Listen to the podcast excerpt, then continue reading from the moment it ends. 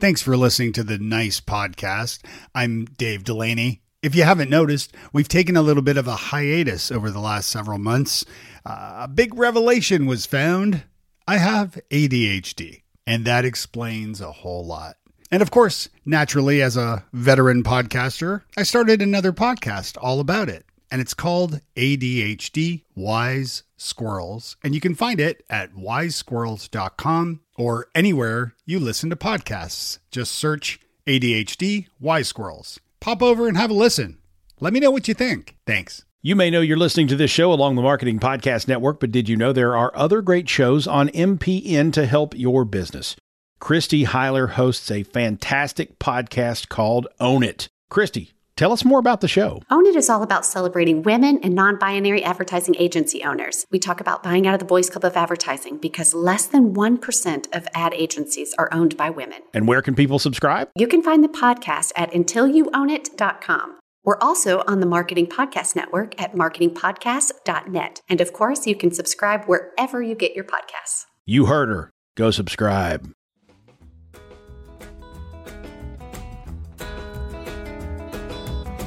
Nice. Nice. Nice. Nice. Nice. Nice. Nice. Nice with Dave Delaney.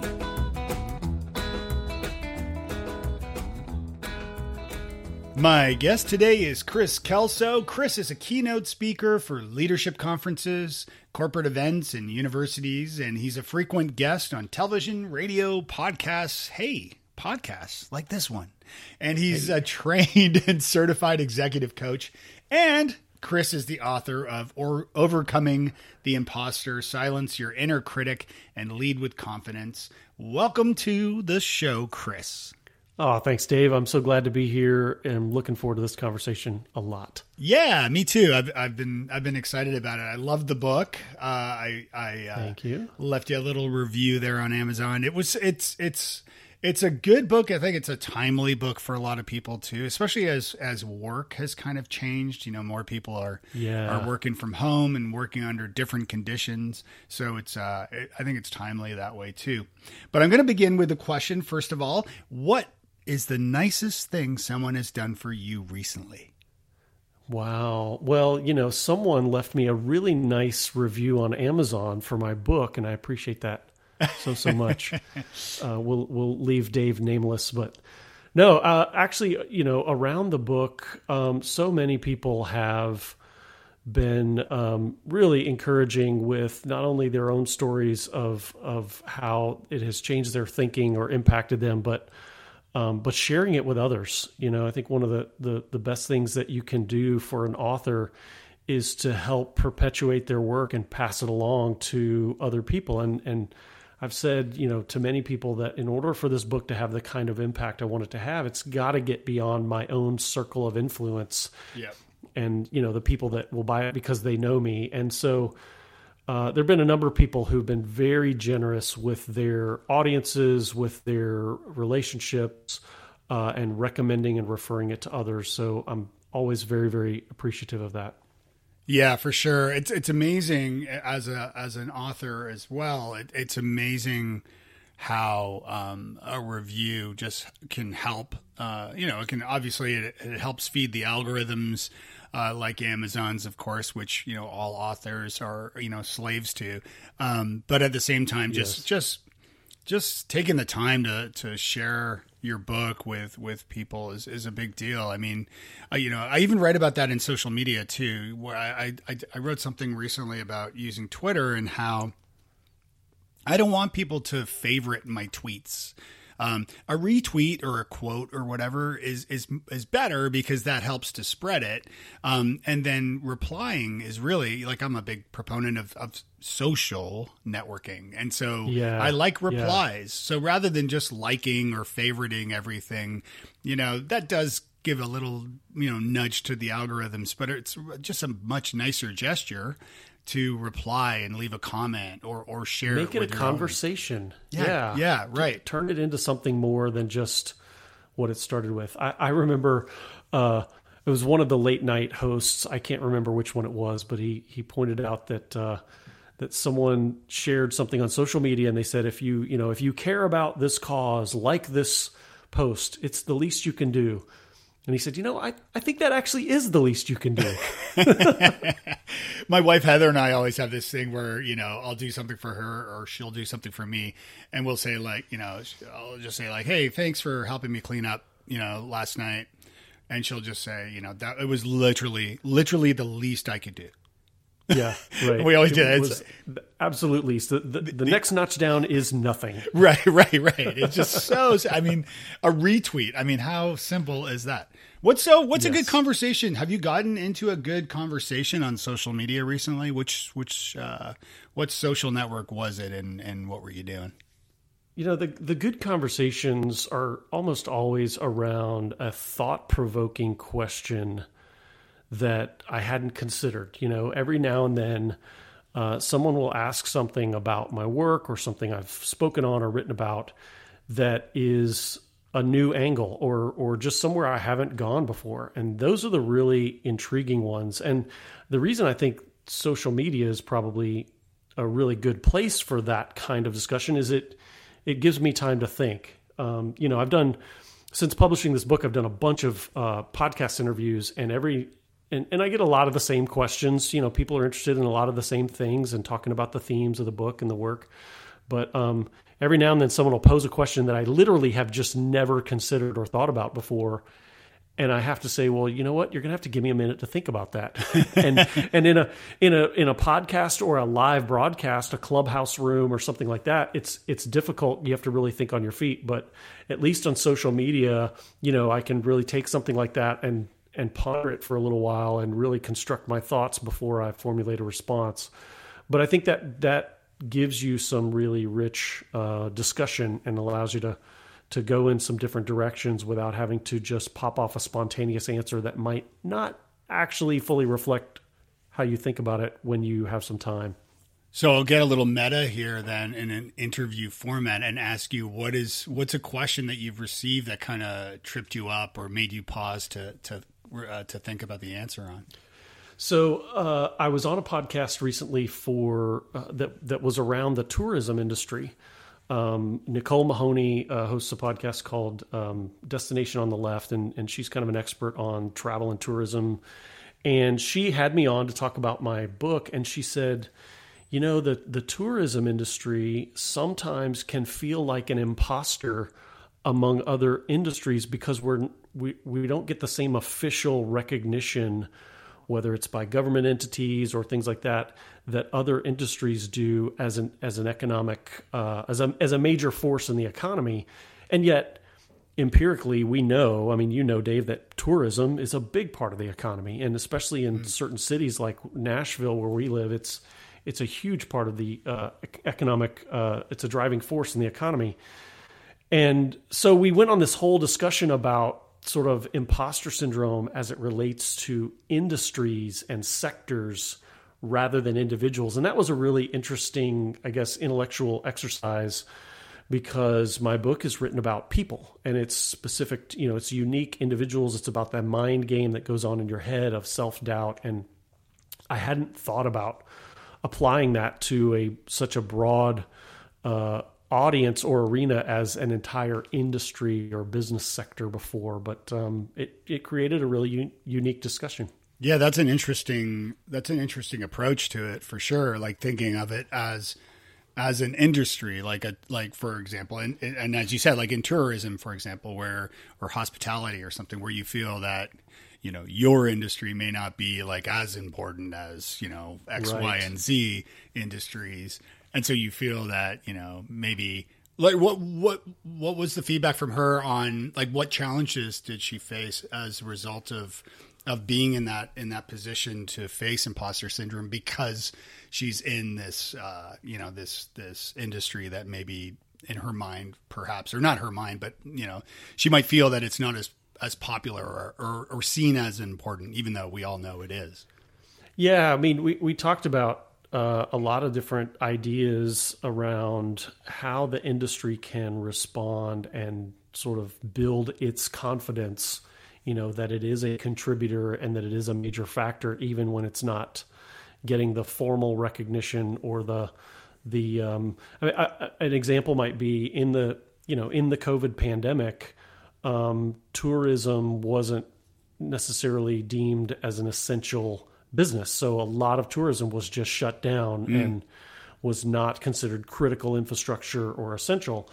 And so, you know, how does tourism respond? How, how does the industry, the hospitality industry, respond to we're not getting the same support and and and necessarily necessarily the same recognition mm. as other industries, but we we certainly have all seen and felt the economic effects of the lack of travel and tourism in uh, in our country and around the world. So, you know, how you message that and how you come back and respond, uh, I think is is really industry interesting and telling about your industry.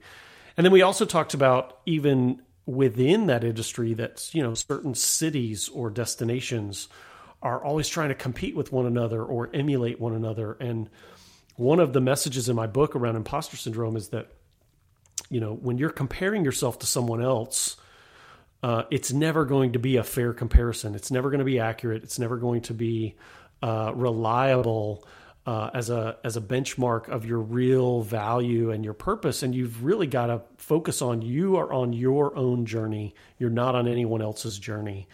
And as a as a city, you can't try to be another city. You have to focus on the unique aspects and the and the gifts and the benefits of your city and not just try to emulate some other tourism area that you think you want to be like. And uh, and and even in a in specific areas, neighborhoods or places that you know you can learn from other things of what's going well in different areas but just trying to be someone else or beat someone else at their game is usually not going to get you where you want to be. In fact, often it becomes a distraction that detracts from the things that are different and unique about your particular city. So there there again we we took this idea of imposter syndrome in a whole different direction and applied it to the industry that she and her audience were in and had a, a really engaging discussion that was a lot more mentally stimulating for me than just you know talking about the typical stories that are in the book and the things that I've talked about you know dozens and dozens of times. So right. it was a lot of fun. Yeah, no, that's really interesting. Yeah, and I mean, uh, you know, and I think I think a lot about um, you know be, living in Nashville for 14 years and and kind of watching this city grow uh, quite quite rapidly, and you know having a background in the technology sector here, and knowing that you know so often we're always trying to uh, mimic or be the next Silicon Valley, and it's yes. and it's and and it's, and so to your point, it's it's let's let's focus less about trying to be like somewhere else and rather just be ourselves, and I think uh, I think that's an important an important point. So talking about uh, this little thing called the uh, imposter syndrome. Um, I'm not going to get into defining it because I think if you are listening to this right now, you uh, probably have uh, faced imposter syndrome, so you are familiar with it at least. And if you haven't experienced it, well, we could we could talk about that too. But um, instead, let's talk about uh, how imposter syndrome is a good thing because you talked about it in your book that you are trying to silence your your inner critic, but but in order to lead with confidence, I think facing the imposter and understanding understanding that that the fact that you are you are dealing with this uh, is actually a good thing. Can you talk a little bit about that? Yeah, I think there's two reasons that you need to confront and deal with that inner critic rather than just avoid it or or try to make it go away completely. And one is that if you're just trying to avoid it and just trying to to eliminate it from your life, what it's going to do is cause you to avoid taking risks and avoid putting yourself in situations where you could fall short or you could experience failure. And if you avoid failure, you're going to put all kinds of artificial boundaries on yourself, on your life, on your career and you're going to you're going to not be willing to take the risks that you need to take to learn to grow to stretch and ultimately achieve the things that you want. So i've seen people try to avoid imposter syndrome by simply avoiding all the situations that may feed that imposter syndrome or where they may feel like they're in over their head.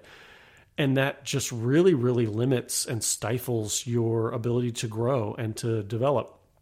On the other hand, if you, you know, completely eradicate any self-doubt in your life, there's a real danger there too because you can just become a narcissist, right? You can just yeah. become a person who believes that they're capable of anything at any time and no matter what, they're always good enough and capable. There's no limits, no boundaries and nothing, you know, I can't fall short in any way.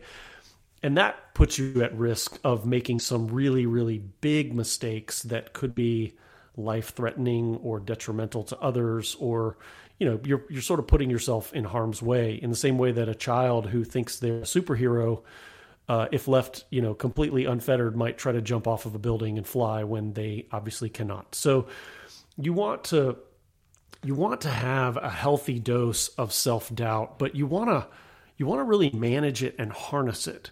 And one of the things that i learned in and and and really recognized in the process of writing this book i was going back over my career and looking at all the the different times that I've experienced self doubt and imposter syndrome and felt like I was in over my head and and I realized that the moments that I was the most insecure, the times that I felt like I was uh, that that I was really in over my head and at risk somewhere, those were often the most pivotal moments of my career. They were mm. the hmm. times when great things were happening. I was learning, I was stretching, I was with people who may have intimidated me, but also had a lot to teach me and from whom I could really grow a lot faster than if I was just among, you know, other peers or people where I felt like I was on par. And so I've learned to recognize that feeling of I may be a little bit in over my head as a really good sign, as a positive sign that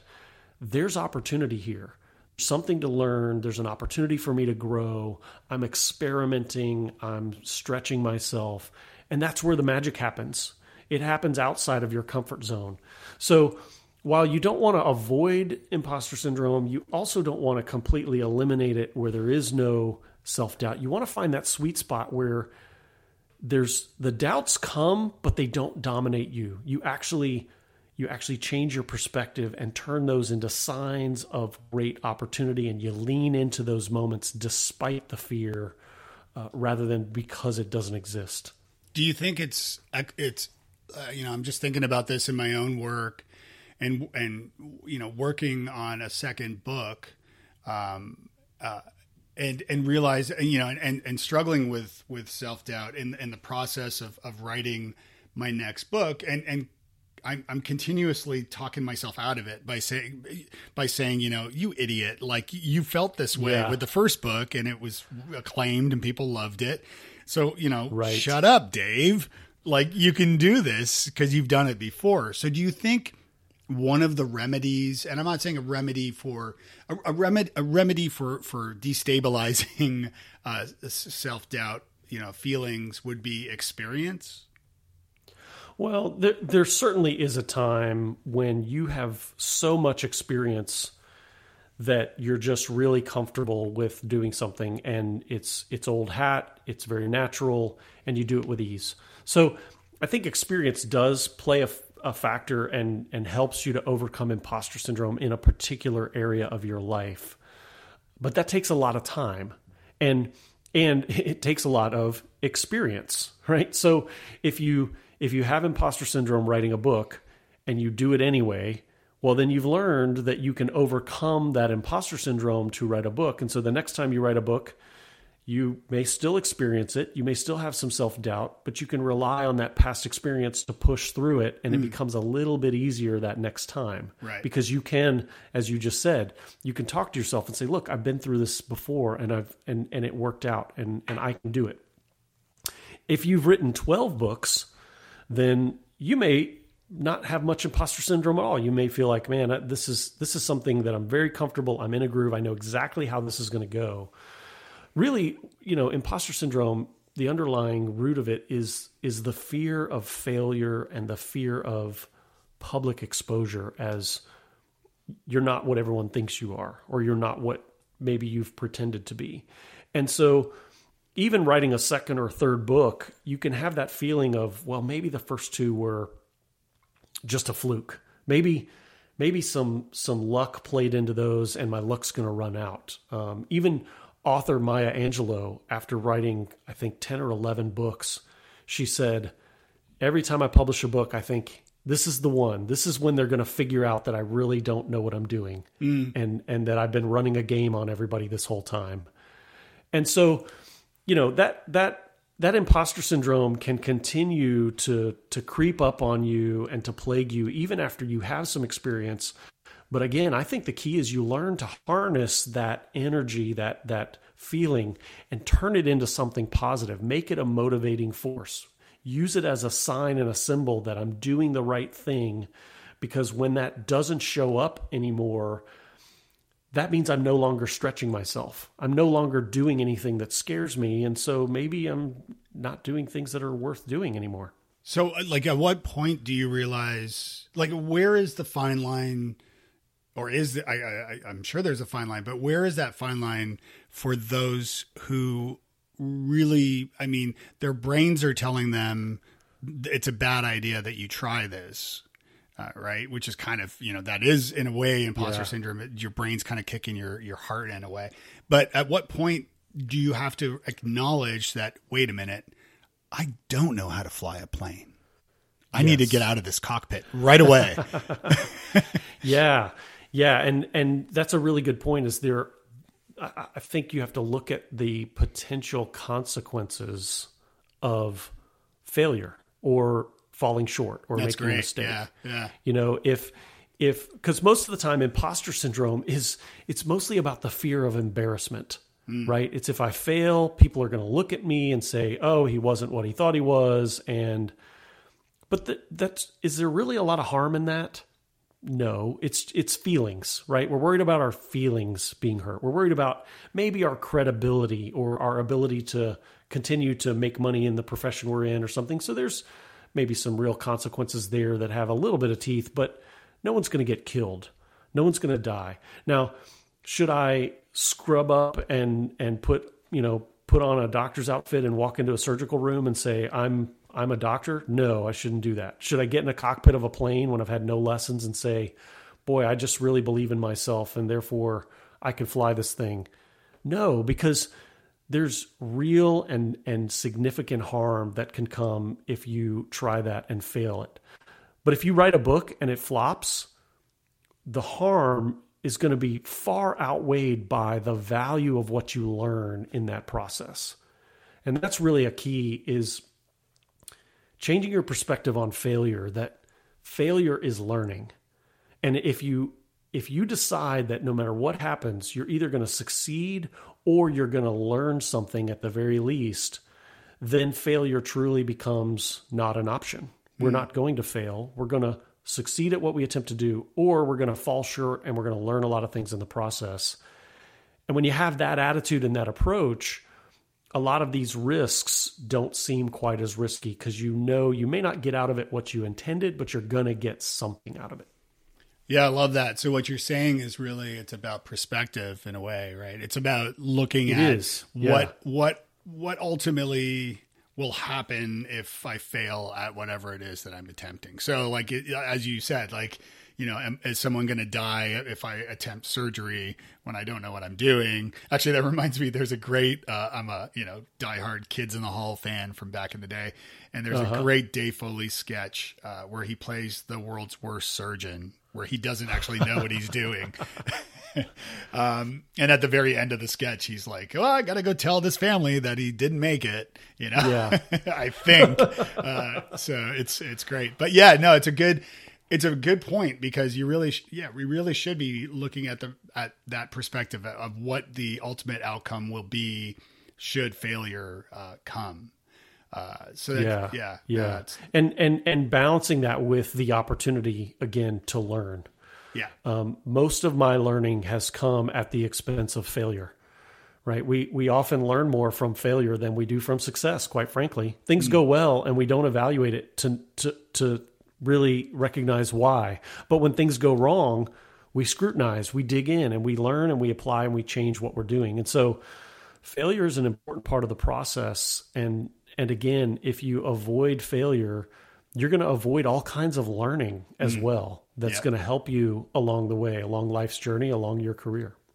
Yeah, that's great. Uh, yeah, I have a a keynote presentation that I do in a training called the Master Communicator's Secret Weapon. And in that talk, mm-hmm. there's three key takeaways. And one of those is not fearing failure and, and how I use examples in that talk of, of different companies and businesses who have pivoted um, uh, you know, taking a risk, but but pivoting and becoming something entirely, or not necessarily entirely, but somewhat different. Like you know, Nintendo switching from cards to to technology. Well, that worked out pretty good uh, yes. or Starbucks, you know, uh, pivoting from just coffee grounds and, and you know espresso machines and, and, things like that to you know the, well the Starbucks we all know and love now. So yeah, yeah. I mean, there's a lot yeah. of opportunity by by facing by facing those risks, and, and really, I think as as you said, like putting in perspective and thinking about what is the ultimate failure here should should failure strike.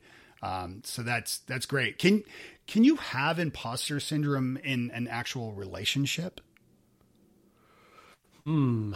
Now, see, there's one of those interesting questions that I that I haven't thought about in a relationship. Hey, you're listening to the Nice Podcast with Dave Delaney. That's me. Visit futureforth.com to learn how we can transform the communication at your organization. And if you need a speaker for your next online event or your in person conference, are we doing in person conferences yet? Uh, soon, I hope. Uh, you can visit davedelaneyspeaks.com and uh, you'll learn more about working with me there. All right, let's get back to the show. I think so. Uh, I think that you know, imposter syndrome is when you doubt your success despite evidence to the contrary. So if you're in a relationship with someone and, and, and whether that's a romantic relationship or a business relationship or, or just a friendship, um, if you worry that you're not really what the person the person thinks you are, or you feel like, man, things are going really, really well, but it must be a fluke. It must be uh, the result of just luck and timing and you know maybe i just haven't said the really stupid thing that i'm eventually going to say that's going to blow this up um, you can you can feel like maybe you're a little bit of a fraud in that relationship. And the question, I guess, would be you have to take a, a, a real look at yourself and say, Am I truly being inauthentic or am I just suffering from an insecurity? Am I worried about something that could happen or am I worried about the fact that I'm managing my image and I'm and I actually am wearing a mask and at some point that mask is going to fall off. Hmm. Um, those are two very different things. And most people who struggle with imposter syndrome uh, are not frauds. They're not inauthentic. They're not um, they're not faking. They they just they worry that what other people see in them is not really there. And so I, I think that comes down to, particularly in the relationship area, it comes down to whether you're being genuine and honest or whether you're being intentionally deceptive. And if you're not being intentionally deceptive, then that's just self-doubt. That's just insecurity creeping up and and you may need to even have a an honest conversation about that with the person that you're in a relationship with and and talk about those feelings and when when and how they come up and and uh, and how you can, you know, counteract those feelings and reframe your relationship and how you see it from a different perspective so that you can have the confidence that you need there. Mm, yeah, that's good. That's good. Good job. Well, that there you go. A new a new question yes. for you. I wanted to keep it interesting, I, it. right? I will I will I will put that one away and and and make sure to hold on to that answer in case it comes up again because that was an interesting one. Great. So, um, you have been uh, a keynote speaker for some time, and I know that uh, we are both huge fans of, of both Michael and Amy Port and HPS yes. for public speaking.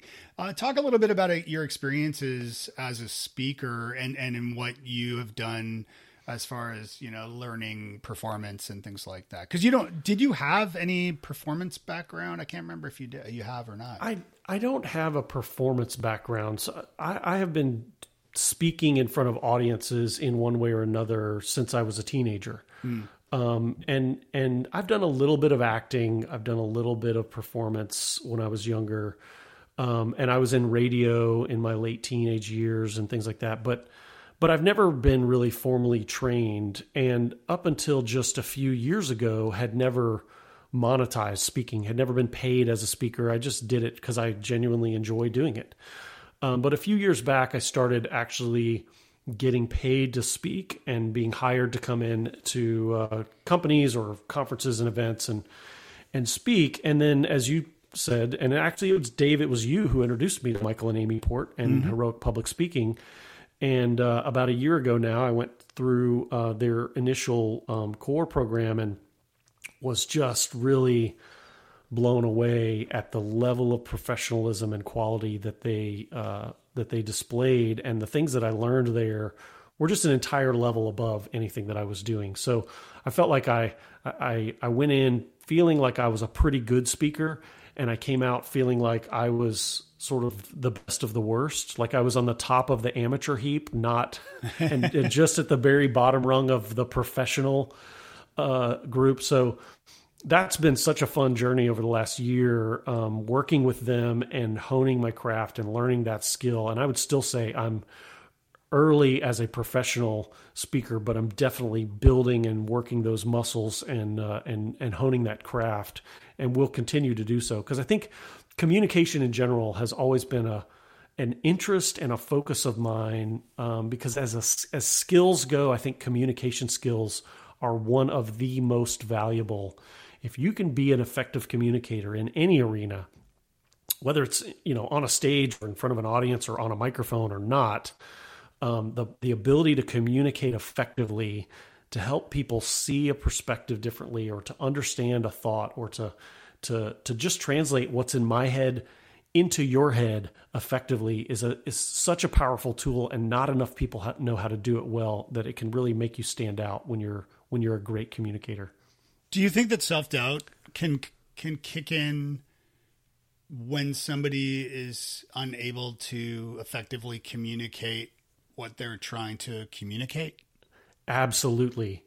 Yeah, when when when you have trouble communicating, you know, you you have an idea in your head, you have a thought, you have a, a, a concept um, that you want to convey, and when you can't get it across to other people, or when you think you're getting it across, but they don't respond well. They don't latch onto it. They don't react in the way you think. It's gonna it's gonna plant doubts in your head of whether the idea is even any good or whether you whether you see the situation correctly. And so an inability to communicate can not only hamper your ideas from from spreading or your um, your perspective, your viewpoint from being shared by others, but it can cause you to even doubt that there's any value there because it's not shared by others, because it's not spreading, because it's not coming across and being received and internalized by other people. So I really do, and I think that's a really great point, Dave. That that you can have the best idea in the world, but if you can't communicate it effectively, you may eventually give up, just thinking ah, it must not be any good, um, or right. I just must not be very smart because none of the stuff that I come up with, you know, people really latch onto. None of the stuff that I write really, you know, goes viral and takes off like wildfire. Or when I speak to audiences, they just don't uh, seem to get engaged and resonate. And so there's a difference between the the quality and the value of the content or the ideas and the delivery of it, the communication, whether it's written or performed or verbal uh, or you know in any other form, the the mechanism you use to convey that information has to be as good as the information itself, or you're just going to dilute that value. And then, as you pointed out, that can result in imposter syndrome on just feeling like maybe maybe I really don't have anything to offer because it's just not happening for me. Mm. Yeah, I remember uh, Alan Alda, um, uh, who we're both old enough to know. Uh, some of our younger listeners may not be familiar. Uh, MASH, come on, people.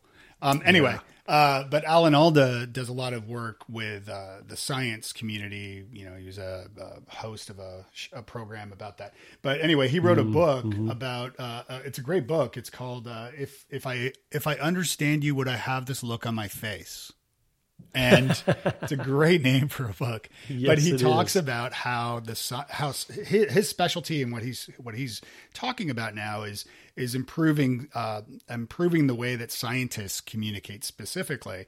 Because to your point, like if they cannot effectively communicate the urgency and, and and you know what they're talking about whether it's climate change or you know uh, the next pandemic if they can't effectively communicate this then people will not understand what they're saying and thus not act upon it. Um, so I I guess that gets back to to self doubt and also asking yourself, you know, or, or this the, the imposter, but but asking yourself, you know, what is the ultimate outcome? Should I not be able to do what I need to do here? Like, are people going to die?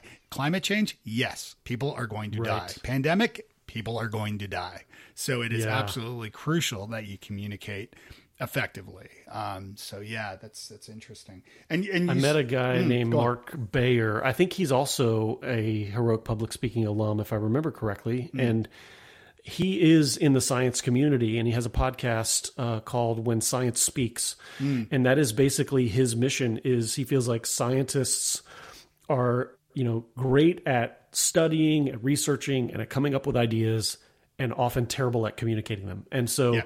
They need to get better at the communication side in order for their ideas to take hold. And of course, that's a that's a skill that some people um, are always going to struggle to develop. Some people are naturally better at it than others, and there are times when one person, you know, comes up with the idea and another person does the effective communication of it. And I think it's worth mentioning too is we're not all going to be great at everything. Um, there, there are just things that no matter how hard I work, I'm not going to be awesome at them Right. because, you know, I think that that really being gifted or or being being good at something is a combination of talent and developed skill. And sometimes there's just not enough raw talent to work with to be excellent in a particular area.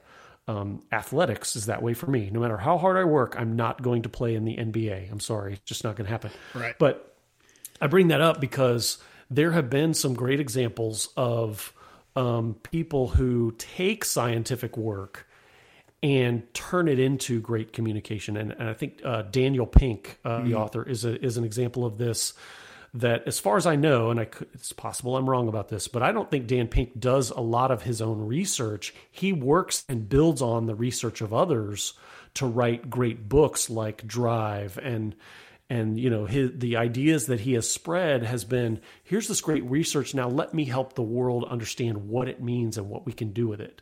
So um, I, I think for a for a scientist or someone who has that kind of challenge certainly i don't ever want to discount the value of developing your own communication skills but another answer, another option could be to partner with someone, find a great communicator who can get passionate about your work and work together, collaborate to get that message out there. Yeah, and I think a big part of that, and you know, is is identifying and, and recognizing your own strengths and your weaknesses as well. And then, you know, and uh, I'm a big fan of different, you know, personality assessments and things. I've, you know, did one with you uh, a while back. Um, Yeah, but yeah, right. where you can find and tap into your strengths, but also recognizing that you know, depending on on your your leadership styles or your business styles, you can you can team up with someone who has a contrasting strengths that that will work. You know, because then you become like the you know the chocolate and peanut butter together, and now you're like, Yes. oh my gosh, Yes. chocolate and peanut butter. Um, Yeah. so yeah, interesting. And, and talk a little bit about humbly confident. You you wrote in your book about uh, you know about being humbly confident. Can you explain what that means? Sure. Yeah, I'll start with the opposite of that, which is what I call uh, proud insecurity. And this is something that I have experienced in my life where I have an inward insecurity, and that imposter syndrome is really kicking in, and I compensate for it by being really arrogant on the outside. And I'm trying to project strength. So I'm, you know, acting really, really confident but it's really a mask for an internal fear and insecurity. And living in that mode is really dangerous and uh, risky and perilous. And quite frankly, it's just a lot of work to, to sort of to manufacture confidence Yes. when you don't have it and to try to to to manage an image of uh, of confidence is difficult. But at the other end of the spectrum is humble confidence, and that is where um, you are confident in your abilities. You're confident in not necessarily that you know everything or you have all the answers, but that you are are good enough at figuring it out that if I don't know the answer to this, I I can find someone who does. I can do the research. I can work my network. I can, you know, I can reach out to Dave Delaney if I need expertise on podcasting or on building communities or on public speaking because he's going to have answers that I don't. And and so I feel confident and comfortable that if I don't know something, I can learn it. And that allows me to not have to project an outward false confidence that I can remain humble, that I can say, you know, I don't I don't have all the answers and I don't have to have all the answers and anyone who expects me to have all the answers has an unrealistic expectation. So I don't I don't need to try to measure up to that ideal that I'm an expert at everything or that I you know in any given situation will make make the right choice. I I won't. I'll make mistakes. I'll experiment. I'll try and fail and learn and try again and eventually I will succeed. And I think that's the real difference is that the the the humility can come more easily when you recognize that learning and growing and and having success is a process that involves a lot of failure along the way. And so I can simultaneously have enough humility to say yeah I may get it wrong and I may mess up from time to time but that's okay while having the confidence that eventually I will figure it out. Mm. I will get there. Um, and if I keep at it, um, I can learn and achieve and accomplish whatever I've set my mind to if I'm willing to go through the process of trial and error and experimentation and learning that it takes to get there. And, uh, and yeah. so that's that combination of humble confidence mm. um, that I don't have to hold myself up as the expert or the end all be all, but I do believe that I can get to whatever end that I set my mind to get to through that process. And and how do you determine? Because it sounds to me like what you're saying is you need to de- you need to at some point determine what you need to succeed at in order to succeed in your business. So if you are a leader of an organization, you know you've got you've got um, you've got goals that you need to reach yeah. in order to to see success and and and I think you need to maybe take a, a, step back in order to define what success even is and what those metrics are to know that you're moving in the right direction so for example you know y- using that that plane analogy again, you've realized at some point probably that you know it doesn't matter. It, you don't need to be stepping into the cockpit and, and attempting to fly a plane because that's flying a plane is not part of what you do for a living. It's not part of your business. Yeah. It's not part of your life. Um, but on the flip side, you know, you, you talked about the power and the importance of, of of good communication skills. And so presenting your ideas and, and having experience, as you said, some a little bit of acting and some radio and things like that. And, and and presenting as well, but realizing that that presentation skills are such an important part of your core business that you you chose to to hire professionals and go and, and actually really study the art of performance. So maybe the question here is how can you better define uh, what success is or what or, or what those goals are in order to make sure that you are you know you can you're not failing at flying a plane when when that's not something you need to be doing. Yeah. I think i think it starts with the recognition that all success comes at a cost and that success requires sacrifice and the reason I say it starts with that is because in order to say yes to one thing, you have to say no to many, many other things. You simply can't do it all. And and so when you recognize that, you start to become intentional about what things am I going to say yes to and what things am I going to intentionally say no to in order to make those things a reality that I want to say yes to. So again, going back to you know some of the other things we've touched on if i want to be a good public speaker i'm going to have to devote time and energy to honing that craft to developing to improving to getting seeking feedback to rehearsing and and and flexing that muscle um, if I want to be a great basketball player, I'm going to have to spend time practicing and doing drills and, and honing those skills and building the muscle memory there. But looking at my natural talent, I think I have a lot better shot of being good at being a public speaker than I do at being a basketball player. And so I've intentionally decided that there's one thing I'm going to pursue and there's another thing I'm just not going to pursue. And even if I enjoy playing basketball, and I do enjoy bouncing a ball around and shooting hoops every now and then, but I, I'm not going to invest time, money, and energy into getting better at that because it's not in line with the things that I'm trying to achieve personally and professionally. And it's a trade off there there are a lot of things. You, you, know, you mentioned flying a plane. I've I've wanted to be a pilot for a lot of my years, and in fact, I've I, mm. in my younger years I flew experimental aircraft. I've flown ultralights and and done some things in that vein. But mm. I had to make a decision at some point that that's not high enough on my priority list to invest the time and money it would take to become a licensed pilot and to be really good at that. And does that mean I'll never do it? No. It doesn't. I may I may yet get there. I would love to, but it is not. Uh, it's not. I'm not going to let it compete with the things that are really really important to me, like raising a family, being faithful uh, in my church, um, building a business, impacting people, having the kind of influence I want to have, writing a book. Uh, you know, Dave, writing a book is a big commitment that oh, yeah. you've got to decide are you going to set aside the time and put in the work to make that a reality. And so I think you you really have to know what your goals are, what the end game, what what you're trying to achieve. If you uh, you know if you follow um, the, saying, if you chase two rabbits, you catch neither of them, right? Mm-hmm. If if if you're going to go after something, you've got to let some other things go, and sometimes those are really good things. There's nothing wrong with them, but you have to make intentional decisions about what you're going to pursue. And then when you achieve something or when you get to the point that you can do something without it taking a lot of time, a lot of practice, you can go back to that well of what are the other ideas, what are the things I put on hold, which one of those can I pull out and start to spend some time on.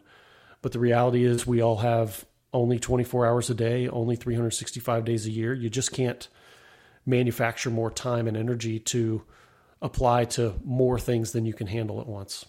Yeah, good point. Great point. Because yeah, we we just there's just so much time in a day, and that's it. All right, so let's move on to the lightning round. Uh, All right. So uh, finish this sentence. Nice guys and gals finish. Hmm, happy. What is a nice book you recommend to the nice makers listening? A nice book is uh, Patrick Lencioni's Getting Naked. And it's a, a great book, particularly for anybody in a professional services business. If you're in any kind of consulting or uh, or coaching or you know a service oriented company, it's absolutely invaluable. But even for other people and other types of businesses, I think it provides some really really great some concepts on how to build and maintain great clients and build trust with those clients. Oh, that's great. And how is Kris nice to himself? How is Kris nice to himself? You know, I have a jar of dark chocolate peanut M&Ms sitting right here on my desk, and every day I eat two or three of those, and it's just a little thing, you know, I I eat relatively healthy overall. I don't consume a ton of junk food, but that's my little treat that I give myself every now and then. So you were nodding in agreement when I talked about chocolate and peanut butter then. Yes, chocolate and peanut butter are are good things. Dark chocolate especially. Yes. Yes. All right, and if you had a billboard, what would it say? Oh man. Um if I had a billboard, you know, I, I, think I would want it to be a digital one because I would probably change what it says on a fairly regular basis. I, I like to mix it up, and uh, sometimes it would be funny, sometimes it would be really thought provoking, and uh, other times it would be really poignant and uh, and challenging. What so would it What, would, what would, it say it today? What would it say today if I was driving what, past? If you were driving past today, um, it would boy, that's a really great question. You're gonna have to. You're probably gonna have to edit this because I'm gonna sit here and think for a minute. That's okay. Uh, it would say, um, it's probably time to cut your yard because that's what I'm thinking about as I'm looking out the windows right now. My grass is getting really tall and it's taunting me. that sounds familiar, actually. Uh, thanks for putting that billboard up. Now, not only do I remember what that's I need right. to do, but now I will be nagged about it as well. Now so. you feel guilty as well. so right, just, right. hey, I'm providing a little nice guilt to your life. perfect. Perfect. Kris, thank you so much for your time today. How can people uh, find out more about you and, and uh, reach out? Yeah, my my uh, my website is kriskelso.com and it's Chris with a K, K R I S K E L S O. And in fact, if you remember that my name starts with a K, I'm pretty easy to find on most social channels and online things like that. So kriskelso.com and the book website is overcomingtheimposter.com. And you can read there about uh, the book, uh, my speech, and some of the events that I've been at, as well as you can find information about my executive coaching and leadership development work that I do. Thanks for listening to the Nice Podcast. Theme music provided by Alistair Crystal at alistaircrystal.ca. Hey, if you enjoyed the conversation, please take a moment to leave us a review.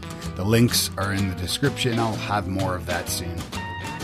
Did you know that new subscribers of the Nice Maker email newsletter receive a free copy of my little ebook, Improve with Improv? Each Friday, I share nice stories, tools, tips, and much more, and you can grab it now from nicemaker.co or by clicking the link in the episode description. I'm Dave Delaney. Take care and be nice.